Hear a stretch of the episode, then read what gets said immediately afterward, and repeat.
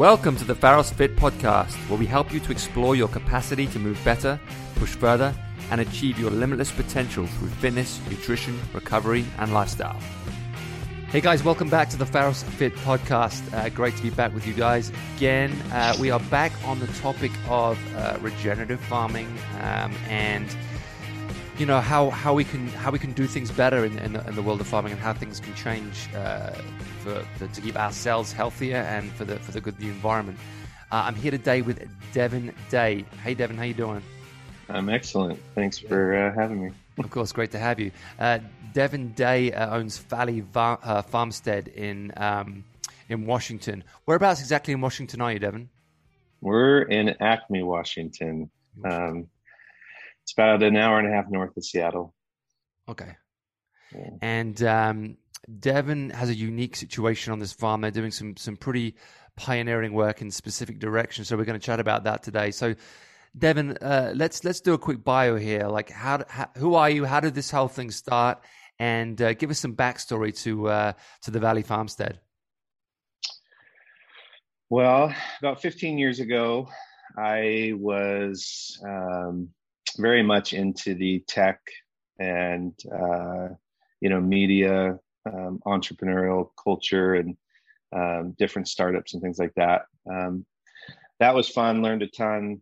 Um, still i mean i still apply it into so many facets of my life today whether it's you know i need to build my own website or you know get my own shopify plugin designed or something like that. I mean all that's still still there. But I got into uh, farming as a whole, main for two reasons. One, um, I started to really understand the health benefits, and number two, um, I also understood the reality of being on a debt-based economy system, and mm-hmm. so I'm not a huge fan of current supply chains. I mean, and of course, here we are today, right?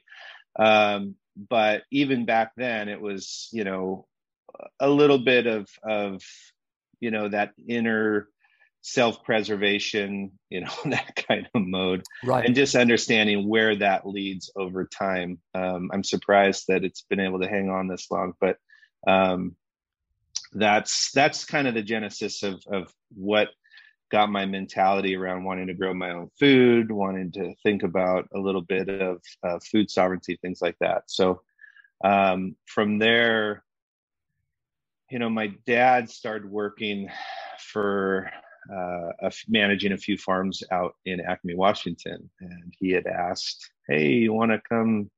you know, uh, work out here, help manage a few of the projects we got going on. And I was like, mm, not really. um, but I had some, you know, we had small kids at the time. Uh, I was a little bit burnt out on, you know, I was traveling a lot, you know, San Francisco, Chicago, San Diego, things like that. It had been, you know, five, six years at this point of just go, go, go. And I thought, you know what, that might actually be nice. You know, it's, it's, uh, uh it, it'd be a, a, a trans, a very juxtaposed, juxtaposed transition in terms of what I'd be doing, mm. but it was a good leap in terms of, you know, being able to continue to provide for the family and things like that. Um, so I did. And uh, through that process of being able to, you know, get integrated with a larger farming culture that was out here, um, it kind of became a day to day. I started, you know, taking my IT brain and going, I think that could be better. I think that could be better. I think that could be better.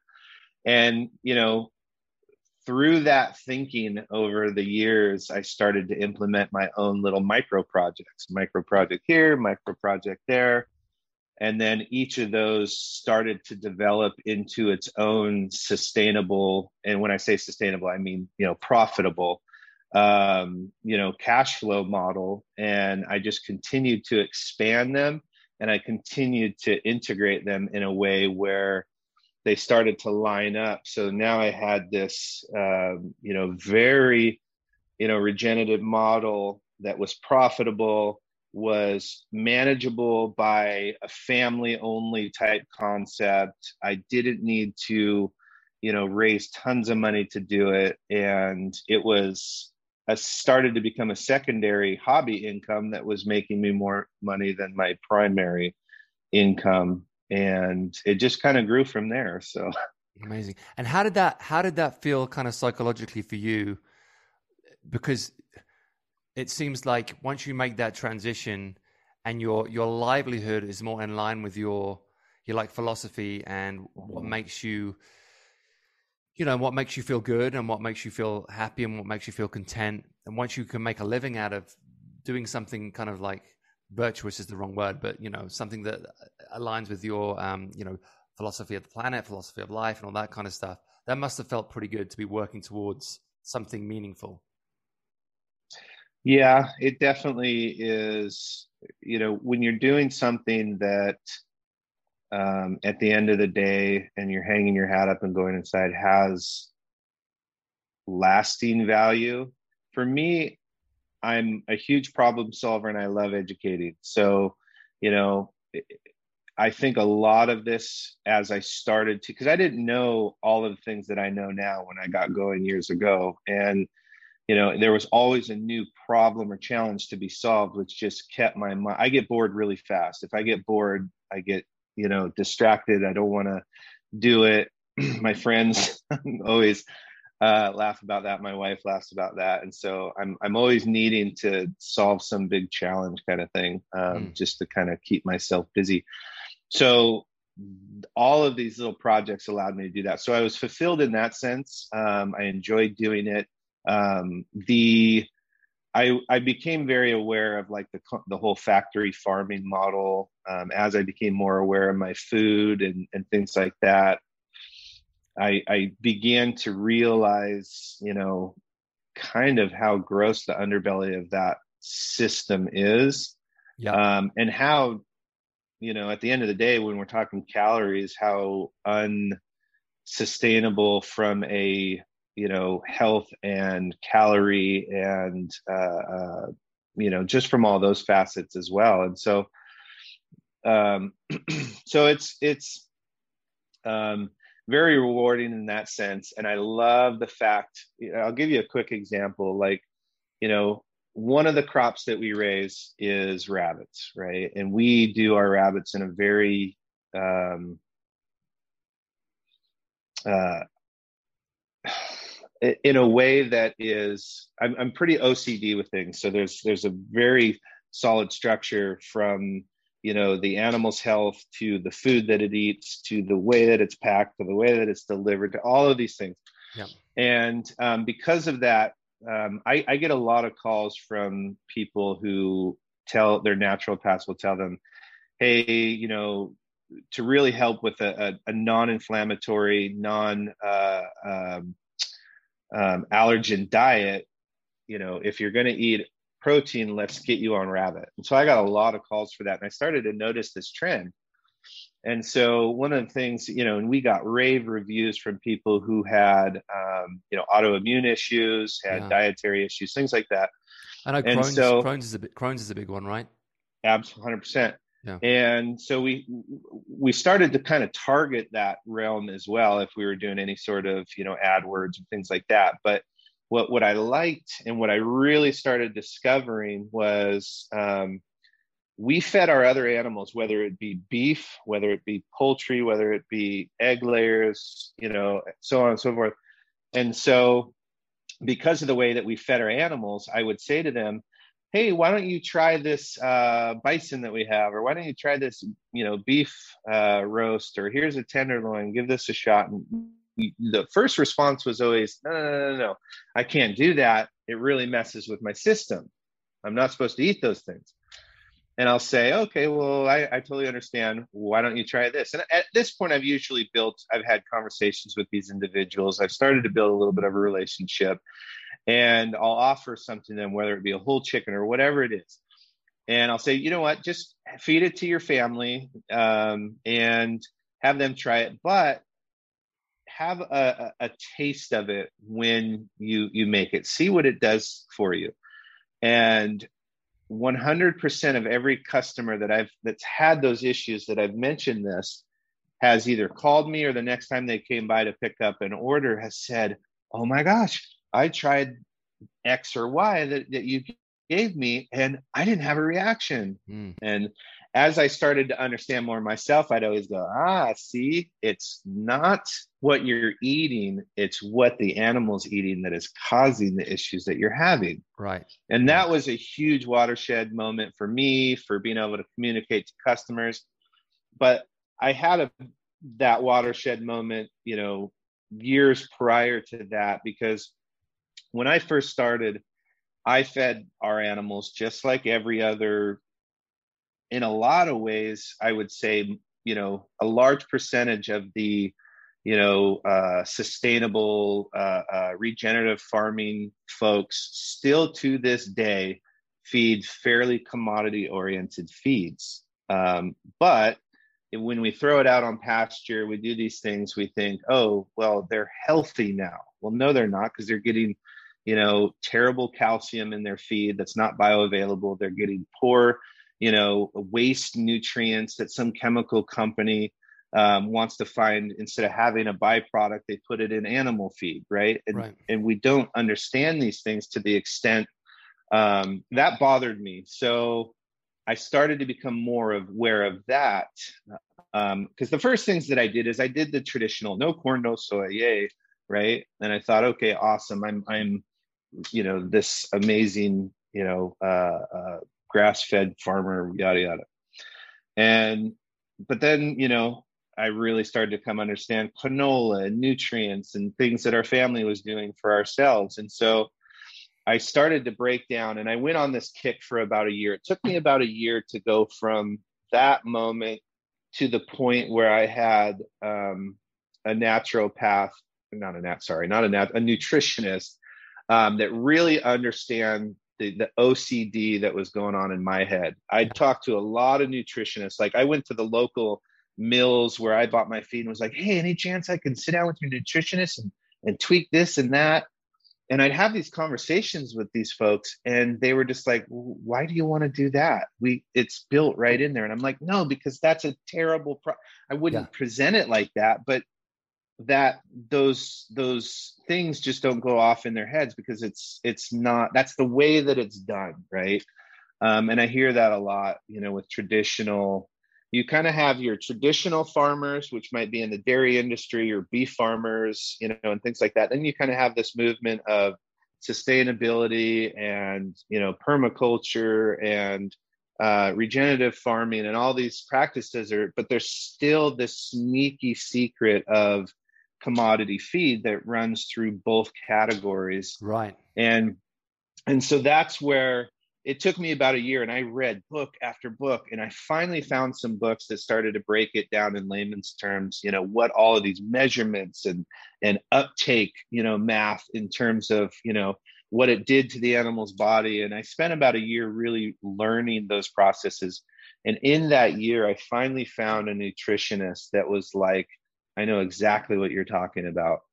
Um, and so we sat down and started to cuss and, and he allowed me to ask him all the stupid questions like what is this divided by that? Like what does that mean in terms of joules of uptake for the animal? Like and uh, really helped me understand all of these elements and then what I did after really breaking it down, and, and I remember that moment where he sent me that zip file, and I had, you know, seven recipes for mash formulas and like seven recipes if I'm going to pelletize it, slightly varying because one needs a little more, um, you know, uh, lignin to really pack that pellet tight and things like that if you're going to do a, a pelletized formula. And uh, and it was great because I'm in this really unique subculture here in the Skagit and and um, and Whatcom County valleys that I'm in. That is a really cool community of of regenerative farmers and things like that. And there's a flour mill, and there is a um, a uh, malter that does all the you know malting for all the microbreweries around here and they have amazing varieties of organic brands and wheats mm. and you know i stayed away from corn and all you know all the other things that um, you know i didn't want in my feed soy and things like that and they don't offer those but um, you know organic peas and, and all of the things that i really wanted that were right from my valley and i'm like wow right yeah. so i built a good relationship always had um, quality uh, um, you know grains and, and things coming in from from there. And then i went down through the nutrient lines and developed custom nutrient blends. And the beauty of moving from so here's an example and this was this was pre all the inflation numbers that are happening now and causing food food you know uh, um, prices to spike and all that.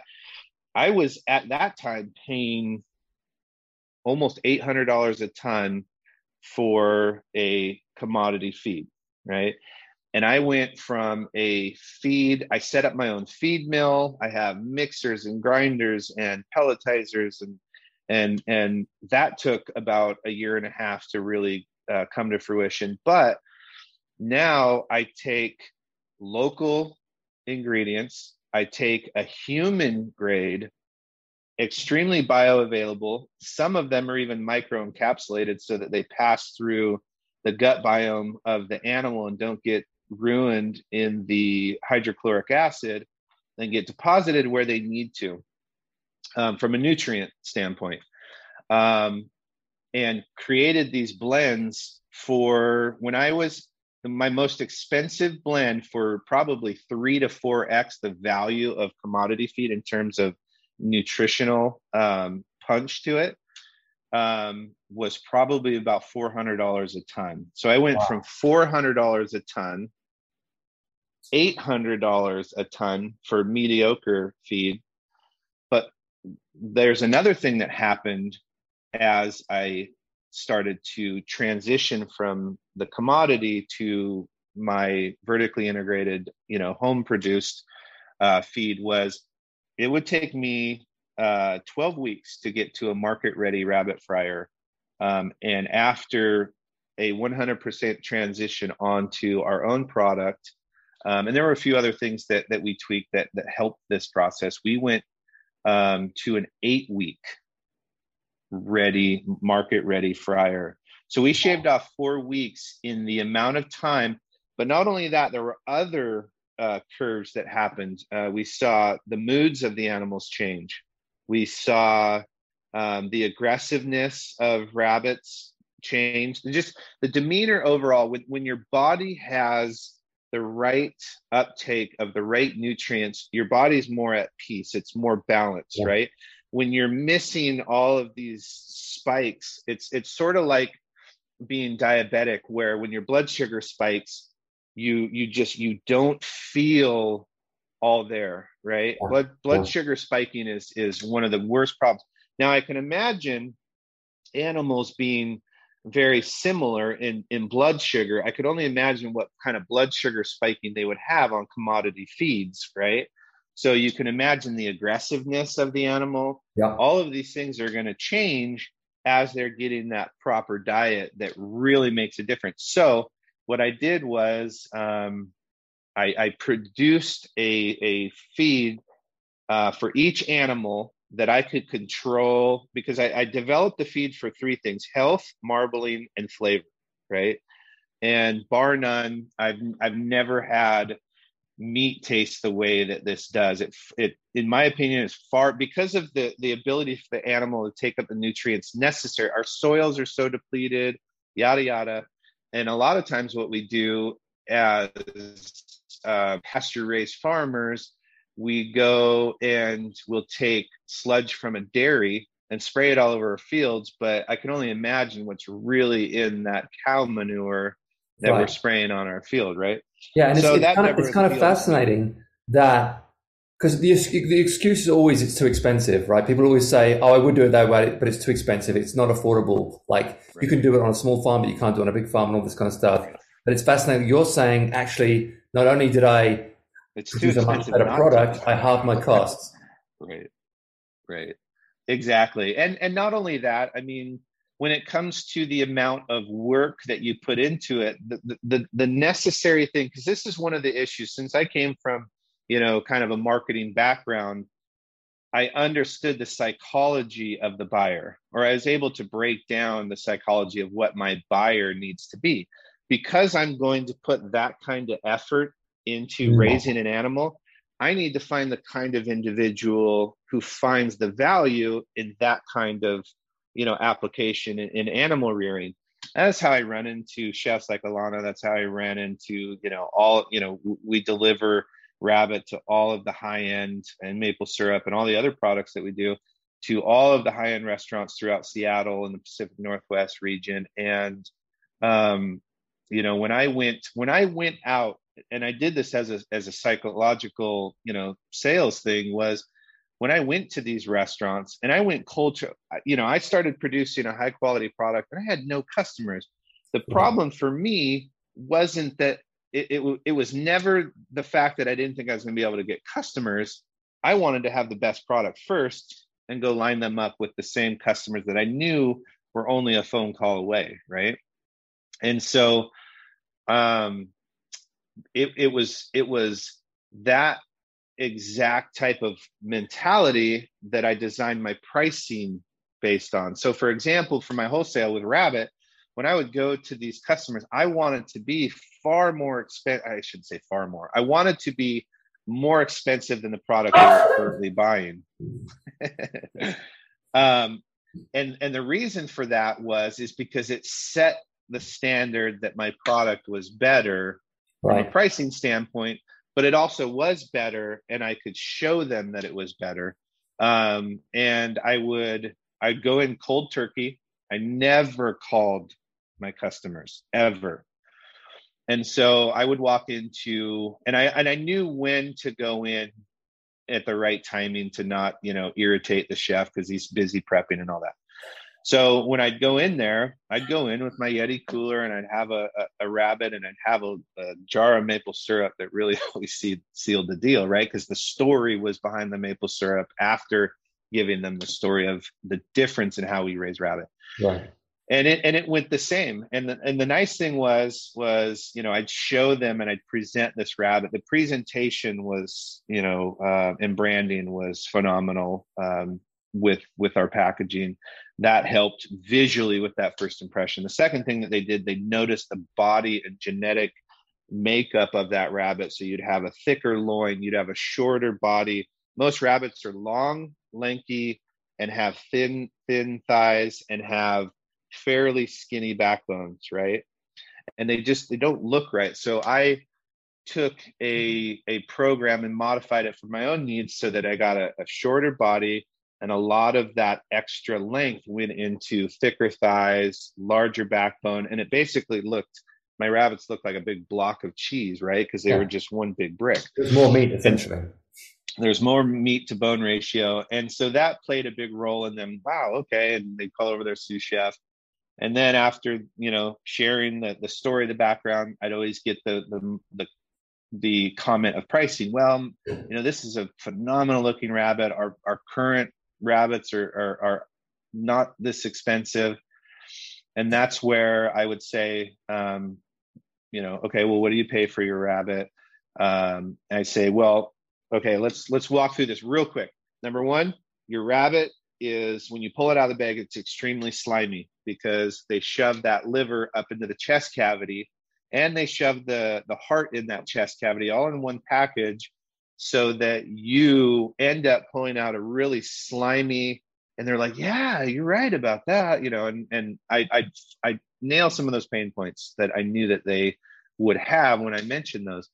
And i said what i do is so you're paying I, I could mathematically show them what they were paying for those extra liver organs and heart organs within each rabbit right? There was a price to that and so I said, I package everything separately so you get a pristine, air chilled, um, you know, high quality rabbit. And I package the, the organs separately mm-hmm. and I deliver, I, I include those at no charge for your order. And I said, based on getting those at no charge, and I'd show them the math. I'm actually less expensive than the rabbits you're currently purchasing for a sub, you know, subpar product. That message, along with my um, going in and introducing myself face to face, I took over 90% of the market share for rabbits uh, within a year in the Seattle metro area. Oh, wow. And mind you, the company that held that market share was, you know, a $50 million company, meat company. So that's the power of really understanding the product that you're raising, the message that you're sharing, and uh, going out there and, and having the willingness to have these conversations and, yeah. and, share with them why your product is is better. And well, so you can you price them have, accordingly. when you have something that you truly believe in you know it's a much easier sale than you know faking it which is what a lot of people are doing when they're selling stuff. It's like a you're, you're selling stuff because you're a salesman rather than because you truly believe in the product and that's very um, easy to spot right is and and what i love about this is you know as as a coach you know, I'm always talking about the bio, bioavailability of foods that, that we eat as humans. Like, yeah, you can eat that and it has X amount of calories and X amount of nutrients. It doesn't matter if you can't absorb it. Right. But what you're doing is you're taking that a step further and saying, yeah, but you've got to take that step further and think about the actual animal. What's the animal eating and is it bioavailable to them? So it's just right. extending this, this very kind of like, you know, common sense chain when you think about it, but it's something that's just been ignored for so long and questions that just aren't asked because, you know, everyone just you know, assumes right. or takes for granted or just doesn't even think about, you know, these right. kinds of things. Yeah. So it's it's kind of a it's kind of a fascinating extension of what I'm what I've been talking about for a few years in terms of bio bioavailability. And have you managed to or have you witnessed other people following you in this in this way in terms of feed for your for your animals? Uh yes. Well, I would say yes, in terms of really liking and understanding what I'm doing. I would say no in terms of because the the, the path that I took was, you know, I, I I created a product and I continue over a four to five year period to reinvest that cash flow to the point where I didn't have the, you know, I, I everything that I did was based on cash flow from I think my original investment to to kick off all this crazy stuff we're doing over here was ten thousand dollars, maybe. Right. Right. I mean, I went to Craigslist for all my walk-in coolers, all my stainless things. I mean, I went to look at the pricing for everything that was new. I mean, you're looking at a sink that might be eighteen hundred dollars. I'd find it for two fifty on Craigslist, and it was the same shiny yep. stainless steel. Been you know, so from that perspective, I, I, I really worked in that mode to the point where you know I'd have enough cash flow. You know, if I wanted that twenty thousand dollar mixer, I could go, dang, I can actually buy that, and I paid for that through you know profit of building a, a, a good, solid um, cash flow system. Because if you don't have a cash flow, you know, I for me, money isn't the focus, but if your foundation isn't set in all of these columns, right? Profitability, a good product, a good message, all of these things, one of them breaks down the whole thing. And if, you know, that's one of the biggest things that I, I think a lot of people don't focus on is who are you going to sell it to? What are you going to charge for it? And is your business going to be profitable? Right? right? If those things can't happen, I just, I don't, if I can't answer those questions before I start, I don't start because right. I don't want to go through doing something over and over and expecting a different result is a very painful process after two years. Right. And you right? can't have an ideology without a business plan, right? Correct. Yeah. Yeah. Which is a problem that a lot of people get into. Right. So let's go in a little bit more because I know the maple syrup is a is a huge part of what you're doing. Um, and it's kind of like a different side of the business. So talk about that. Like, how is your maple syrup different? Why has it become so popular? And why is this such a, a successful part of what, what you're doing now? Yes. So, kind of in the way, and, and I'll, I'll preface this real quick, you know, just with a, a quick rabbit analogy is kind of the way that our rabbits saw the rabbits were the first thing that we did. We saw a need, we filled that need with a with a really high quality product and it, and it took off so we had uniqueness going for us in the sense of you know there wasn't a really well pro- produced rabbit in my very foodie style region and so um, much like the success for the maple syrup you have um, a region right now that does not produce maple syrup and so we're the first commercial processor of big leaf maple syrup on the West Coast. So uh, maple syrup traditionally, you know, is an East Coast thing. Your Vermonts, your Quebecs, your New York, you know, your Michigan, et cetera, right? Um, and so it, it it was something a that wasn't supposed to be able to be done here. We were told that from foresters and all of the academics here, like it it can't be done. We don't have the weather for it, et cetera, et cetera.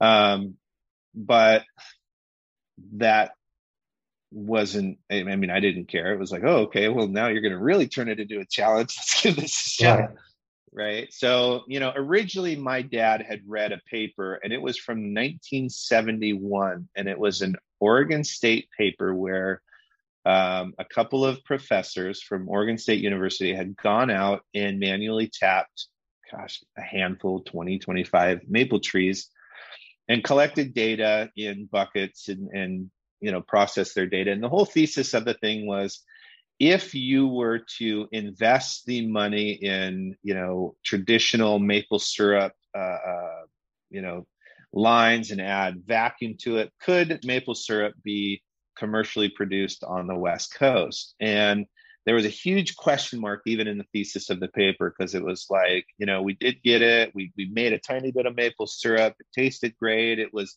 different flavors than the east coast but it was a, a very tasty product but we don't have a conclusion on whether it could be commercially viable so we played around for a few years um, after reading that uh, and had drilled some trees, no success. We didn't really understand the weather patterns and things like that. But one day we went out on a day, um, or my dad did on a day that uh, was um, supposedly the perfect weather patterns that that we'd come to understand is what we needed, right? And sure enough, he drills a tree, and all of a sudden, sap starts pouring out. And when I say the word sap, a lot of people will think of a very thick kind of, you know, oh, I got my hands gooey on the tree kind of sap. Right. It's not. It's it's basically your H2O water with a very very small percentage of natural sugars that are in the sap itself. And so that right there was like, wow, it really does come out of big leaf maple trees. And so we started getting um, you know these these buckets from uh, the local uh, diner, cleaned them out really well, melted holes in the top of the cap, put a, a, a, a tubing and a tap up to the tree, and just put them out all over the place. And so for about two years, we just lugged these, you know, uh, uh, buckets out of the woods and by the end of the day your joints hurt. And at the end of the day when we got 100 gallons we were just like oh my gosh we got 100 gallons of sap. This is this is this is insane.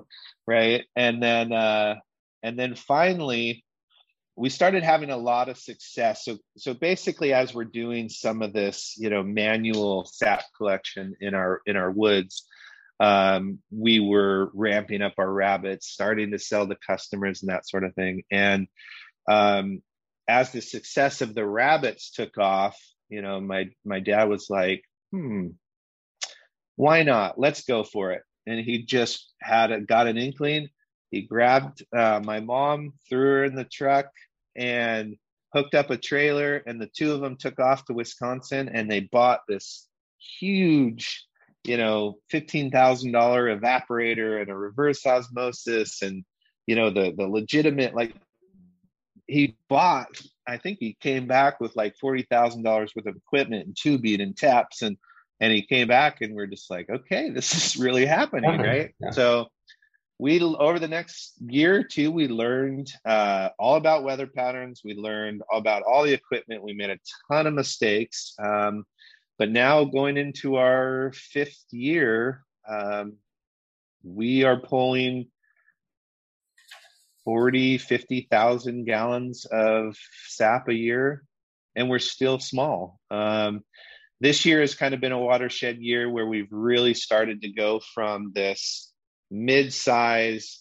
you know, you're not, you know, super large commercial, but you're too big to be a hobbyist, yeah. right? And you're right in that that middle ground. Yeah. And so this is kind of that year where we've been working with our, you know, Department of Natural Resources, local logging families, um, private landowners, expanding, you know, locations that look viable, connecting with the universities. We work with UW and, and OSU on forestry and maple syrup concepts. Um, and they, we've we've worked with them because you know we started to get a lot of press in you know modern farmer and you know uh, um, npr came out and you know a lot of the local news and, and all these things. So um, uw actually used our one of our articles to submit for a grant to to prove that the potential for commercial viability of west coast maple syrup that there's a lot of potential there. And so they got their grant and they've started to put money into studying it. And Oregon State followed suit with the same concept. So it's it's neat to see from one crazy idea that you're told can't be done um, and doing it anyway to now seeing you know universities raise millions of dollars based on this one crazy idea of going out to see if these trees will you know, That's so put amazing. water so out. So how, how is what you do different from what they do on the East Coast? And what's the difference in taste? And I'm, I'm assuming this process is completely regenerative, right? Yes, absolutely. And so the biggest thing is weather okay and the biggest reason that that it seemed that it couldn't be done on the west coast is our weather pattern so you have this major spike of cold weather on the East Coast, and then you have this major thaw, snow melting, saturating the ground, um, etc. And uh, from there, um, uh, you know, your season basically begins. Over here, you have to catch all these little micro freezes and thaw, freeze, thaw, freeze, thaw, freeze, thaw. So over here, you'll have seven, you know, four to six runs packed over this season where you have to catch each run individually instead of one seasonal run. Um, so that has become something that we've gotten very good at. Um, the uh, from the regenerative side, the nice thing is, is you know, you're not watering this crop, you're not fertilizing this crop, you're not right, um, and so as we've moved from you know learning that these trees could actually be tapped and produce a very profitable product we've started to realize well this is one of the fastest growing trees native trees over here. It's maligned by foresters up and down the west coast because there's more on how to poison and kill maple syrup trees than there is on how to grow them. Yet, mm. the maple tree is one of the largest broadleaf trees out there and creates a rainforest like canopy. And it's native to this Puget Sound region. Um, but the only thing that it's really valued for is firewood or furniture, right? And so there's this misaligned value associated to it because of hundreds of years of forestry practices. But in reality, we can rebuild our rivers and streams and you know cool the ground and build wildlife habitat and create this canopy that turns literally into a, a, a rainforest like riparian zone with one of the fastest growing uh, trees native to this area that needs no no water, no fertilizer, and produces a, a crop, a harvestable sugar water that at this point is more profitable than probably any crop that can be planted in the ground in this region. I mean, wow. we're um, right now we're getting around four hundred and fifty dollars average um, per gallon for West Coast maple syrup. The average price per gallon on the East Coast is 40 to $60 for the producer. Us being able to go direct to customer, build this story, design a product that isn't produced anywhere else. Um, we have we have a waiting list of retailers, wholesalers, restaurants, and even buyers that we can't even you know meet the demand of thus the reason that we're really trying to you know think of these and and, and expand existing tree uh, coverage for for more sugar bushes and, and maple tapping and then also partnering with landowners to build these profitable forest models um, that are now dealing with you know um, carbon and, and, climate issues and also has a, a, product. So these you you go from this um, you know cyclical clear cut replant 30 year model that is very devastating to that you know piece of land that they're doing that to um, to a you know uh, almost generational style forest that the, the healthier that forest is the more profit it's going to produce for the for the um, you know for the harvester yeah. while doing nothing but regenerate you know being extremely regenerative to the land and ecosystem that it's um, there for. So it's it's just this perfect cyclical um, environment for uh, that's incredible. yeah. Tell me tell me about the, the nutrient value of the maple syrup. What are the what are the benefits of it?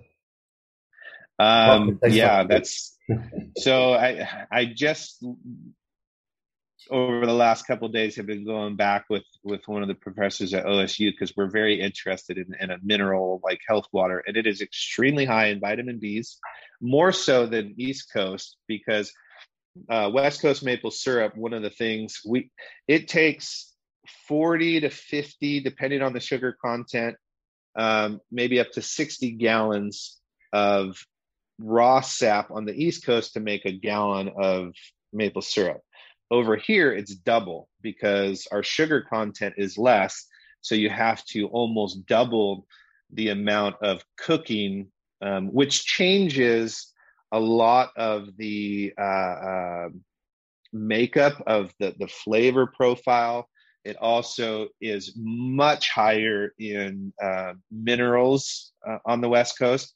And so you have extremely high levels of potassium, magnesium, vitamin Bs, and a, and a host of other nutrients that are um, very very high in this uh, raw sugar sap. So it's it's really neat to see the potentials from you know maple syrup, sodas, mineral waters, making sauces out of it. Um, all these other beers and wines, and I mean the list goes on. Um, and it's an extremely natural sugar that is high in real bioavailable, you know, like I said, potassiums, magnesiums, etc. So it's it's exciting to. to and you're the only one doing it on the on the west coast, right? In there's some hobbyists. There's some yeah. There's some hobbyists, and there's a huge, you know, co-op style cohort of individuals that's now starting to rise up out of, you know, this um, you know the, the the university research our research landowners getting excited people reading the articles. So there's a lot of there's a lot of buzz right now and, and people starting to say hey i want to go commercial next year. Hey i'm really excited to do this in my backyard. Can you give me some tips? Um, and then uh, um, a lot of money being you know uh, spent at universities researching the topics. And so there's there's there's going to be a lot more over the next few years. Um, it won't. It, we're we're still in this unknown phase. This critical momentum of hobbying is starting to unfold, and then this um, you know maturity and saturation of of people starting to execute commercial sides of it is going to start unfolding over the next couple of years. And that basically again creates this kind of like decentralized food chain system, right? Right. So um, the, the decentralized food side for me um, is more about because this is where I put my you know tech IT hat on and I and I wrap you know because from the, from the very beginning of doing these i always you know i i used to work at a at a internet company where you know we had to spend time you know figuring out how to connect um you know a warehouse over in you know near us and their extended warehouse in Florida, right? So you're having to contact multiple, you know, internet vendors and say, "Hey, can I get a hop through San Francisco because I need to connect to Comcast over, you know?" And you're making these connections and, and logistical decisions that really put together this this network or almost this supply chain so that they can communicate as the same. And so those types of, of things that I did always got me thinking from a, you know, supply chain, you know, blockchain, um, you know, just overall ease of use from a tech standpoint and how you can take factory farming, throw a grenade in there, blow that up, and separate those requirements to produce those 10,000 hogs over a much broader area, but leverage that technology to introduce local feed systems to feed that distribute because animal you know the, the biggest you know no pun intended beef with the beef and pork industry is that you have all this pressure in these you know uh, uh, areas that are very concentrated right? So you get these you know stories that you'll see come out in the news where it's like oh my gosh you know 10,000 pounds of of you know waste manure got leaked into this creek that went into the river that got you know blah blah blah. So um, that doesn't happen when you're spreading out the, right. the the need for these animals to be raised. The hard part is is post world war ii in this industrialization phase you know you had all of this centralization of production right? And that led to oh this is great. Look at how much meat we can get out there at scale in this. And so as that model develops, it always becomes harder and harder because, you know, you get more and more centralized. You have to, you know, produce profit for stakeholders. You have to, you know, and so corners are cut. Yeah. And then and then you have the the great unraveling of those systems, yeah. right? And it all becomes about profit. It's nothing to do with quality. It's nothing to do with the environment. It's just about numbers. Right. Yeah. And and again, you look at the nutrient value. I've actually taken um, uh, you know livers heart organs etc to our um, you know labs and taking uh, uh, i did it with chicken i did it with you know rabbit liver because rabbit liver is supposed to be extremely high in vitamin b's and stuff.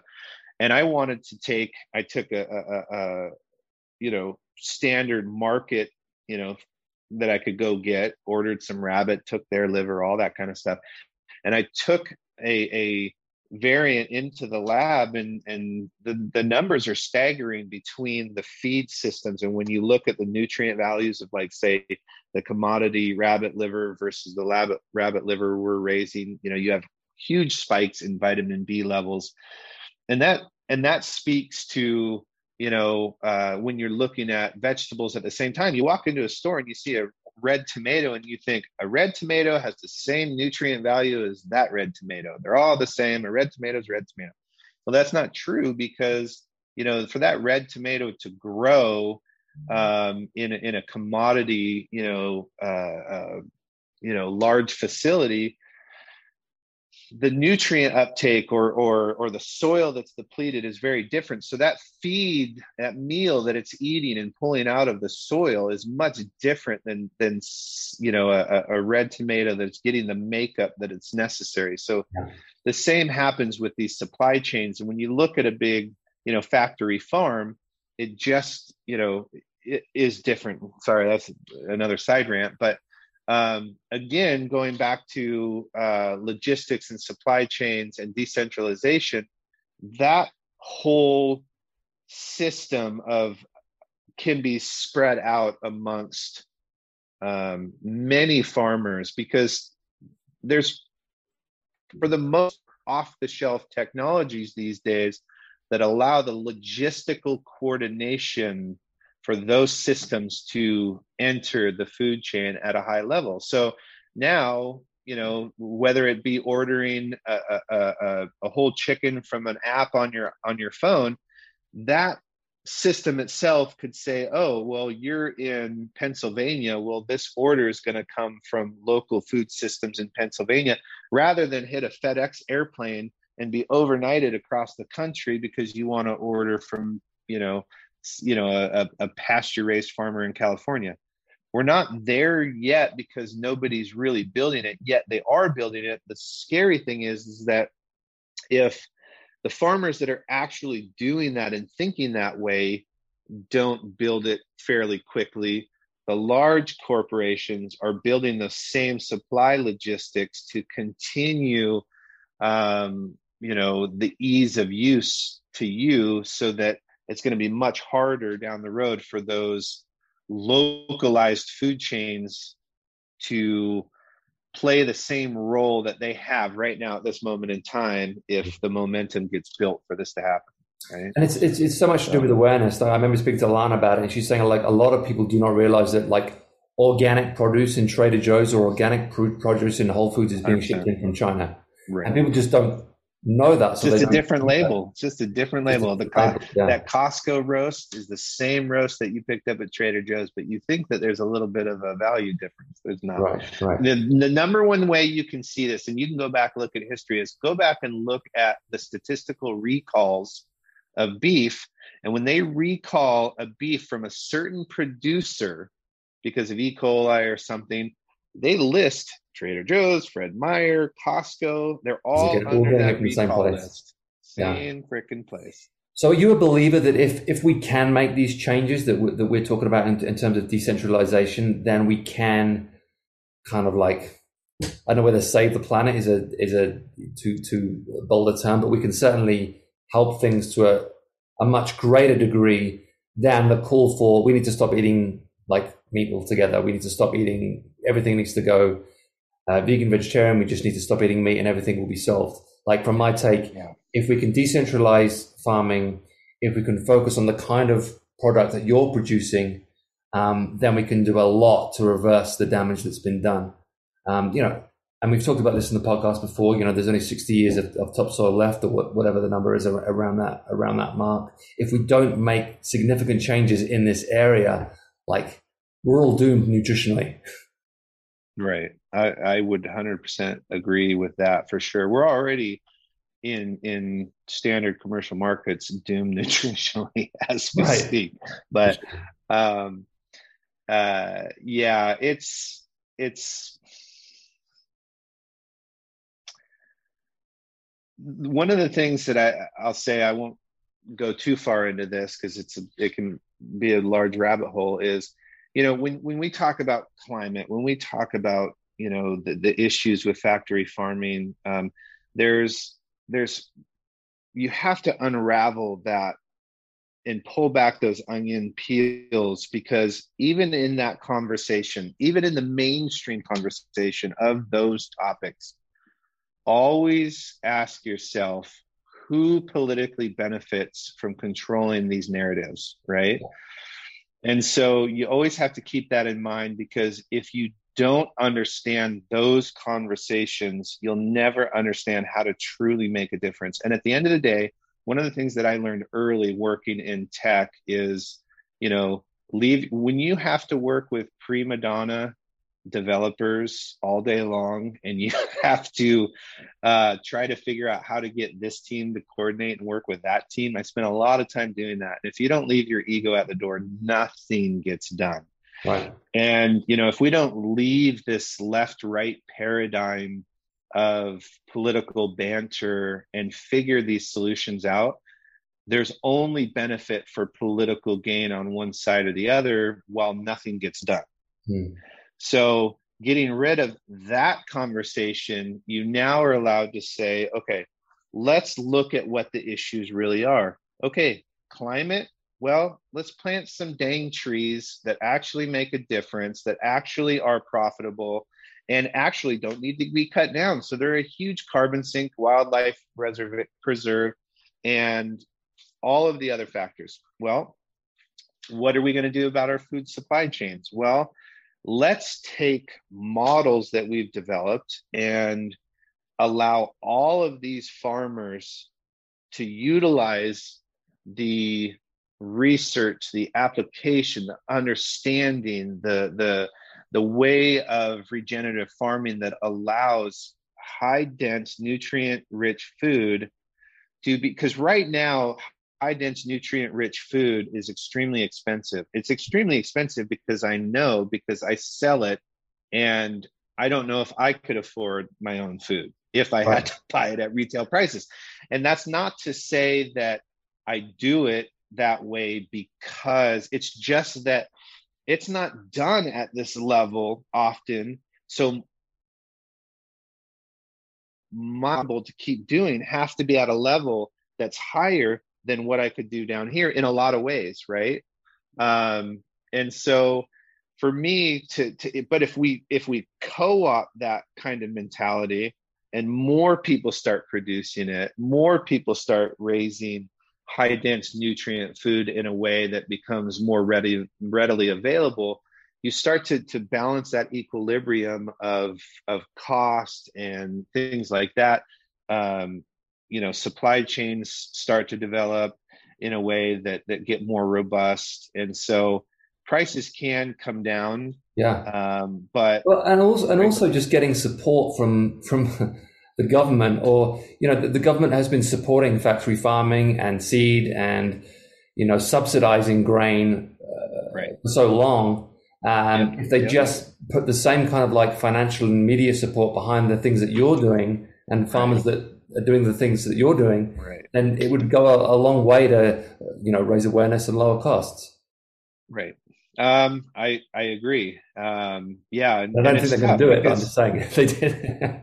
well, there's some interesting things uh, that are that are happening right now. Um, you know, but you but you're right when when the government will pay a farmer to destroy 10,000 acres of corn um you know for various reasons to to to you know deal with market fluctuations and things like that it's just it's not a sustainable system right, right. especially when the ultimate goal is to make sure people have access to high dense nutrient rich food yeah. period right so um, but you're right there and and and i would also anybody who's doing any sort of farming um, and wants to expand there's actually some some pretty decent programs that are out there for USDA grants, for local grants, for meat producers and things like that. Um, you just have to be scared, or sorry, you just have to not be scared to approach the um, grant application process right um, with you know fear because it's overwhelming um, it is a bit but it's actually if you take it step by step like we just you know uh, we're a wsda processor. So on our facility on our farm right now we have license processing. We have you know our, our packing and distribution area. We have you know our feed mill. We have you know all of our you know animal production and and, and stuff that that takes place. But this summer I actually applied for the big meat, you know, uh, uh, processors grant that was out there, um, USDA grant. Not expecting to get it. I, would never done this before. I just went to, uh, you know, Upwork, which is, you know, I think used to be Elance when I used to use it back in the day, and hire and, and found, you know, somebody that I thought uh, would work well, that I would work with well, that you know could help me walk me through that grant writing process and not expecting to get it i did i ended up getting a quarter million dollar grant to expand my current wsda processor to uh, larger you know animals which is great because we have our own beef we have our own uh, bison um, and we have a lot of other beef farmers in our valley that could benefit from you know having that uh, you know slaughter capability as well. So yeah, it's out well, there. Yeah, I mean, it, it takes it takes bravery, like you're saying. And it takes pioneers like you to really, you know, make the difference and make the change. So, you know, thank God for people like you. Um, you want to talk a little bit about um, about you know what part your faith plays in this, Devin? Yeah, um, I mean, I'm I am a believer in Christ is the one true God. I don't know if a lot of people talk about that these days, but um, yeah, it's it's my faith is something that I think has created a foundation. Well, I, will say this: number one, my faith is something that's given me the confidence to do the things that I do. Right yeah. when uh, when you put there's so many things that we can put our faith in, right? Um, and the a hard part is, I think, identity. When we put our identity in things other than Christ, we tend to have a very worldly viewpoint on um, uh, things. So that I think has been a big foundation for number one, why I want to raise animals the way that I do, why I want to learn the things that I want to do, why I want to, uh, um, you know, make changes the way that I want to do. And it's not a, you know, uh, we were called to be stewards of the planet, not to worship the planet. There's a vast difference between the two being a steward means you're going to do everything in your power to take care and love something. Worshipping something means that it's going to become an idol to you, and it's something that you're going to, um, you know, that's going to become basically part of your identity. I think a lot of that too has played a big role in, you know, a lot of these, you know, Mother Earth sustainability movements as well um, which is is not the ideology that I adhere to in any way, shape, or form. But a lot of the, you know, when you're a steward of something, there's a huge crossover in terms of somebody that idolizes something, right? In that gray area where it's like, yeah, we all want to see, you know, uh, the planet do better. We all want to see, you know, uh, each other do better. We all want to see um, uh, you know, the streams and ecological systems run better and all of these things. But again, um, I, I think so much of this goes back to that, you know, again, um, you know, who benefits politically. And, and so, so much stuff gets corrupted. Sure. Um, that uh, I think, again, going back to the the faith question, it it has really given me the foundation to um, love others as I would myself, and so that reflection there, I think, is an outpouring of everything that I focus on, right? And why, in a lot of ways, I'm successful with the things that I do because I do approach it from that perspective that this isn't just about me, right? Yeah. Um, and so, yeah, that's yeah. Well, it sounds like it's giving it's giving you purpose, it's giving you direction, it's giving you courage, right. it's giving you all these things. It's fantastic. Right. Devin, how do people how do people learn from you? How do people buy produce from you? And what's the best way to reach out to you? I think right now there, there's there's two. We have a lot of websites going up right now, um, but the two foundational websites I think that have kind of been the core of what we do is um, valleyrabbits.com and neilsbigleaf.com for the maple syrup. Um, and all our contact info is on both of those. A lot of product info is on there. Most of the, I will say, so rabbit has been kind of our biggest commercial livestock product. Our beef, our eggs, our chicken, all of those were more local through our food drop um, scenario. We're we're sort of reducing that a little bit and and focusing on you know the the maple syrup and the forestry side of things. Um, but uh, those have have uh, been um, sorry I don't, I don't know where I was going with that, but those those aren't aren't as much the focus as those Got core yeah. you know rabbits and, and, maple syrup. So how how long is the wait for maple syrup, and how long before I can put it on my pancakes? Uh, you actually can order right now. We do have uh, some left. I, I've been holding off. So funny, you know, I've said every season, and I haven't done it. I did it at the beginning of this season with a little bit of less with a little bit of stock we had left over. But I'll send out an email. And the first time I did it, I was blown away because I didn't believe it was really happening. We produced a couple hundred gallons. Um, I put all the inventory on the website. I sent out an email because I mean, the the nice thing is is it's unique enough that we've built a very large email list um, because of its uniqueness and exposure that we've gotten through through the media and uh, i did an email blast and the entire inventory was sold out in about an hour and a half we're wow. talking like 1200 orders or something and so my mom spent like eight hours a day for almost two weeks packing orders and she said don't ever do that to me again so yeah, yeah, yeah. Um, so it it's there's still inventory available but i'll probably do a, a an email blast here soon and and uh, um, so yeah i'll watch out for it yeah, yeah. um, devin I, I love talking to people like you because you know, it's easy to get uh, uh, negative about things and down on things, and everybody's everybody's shouting at everybody, and everyone's you know upset about everything. But you know, I talk to people like you, and it, it gives me hope. It, it's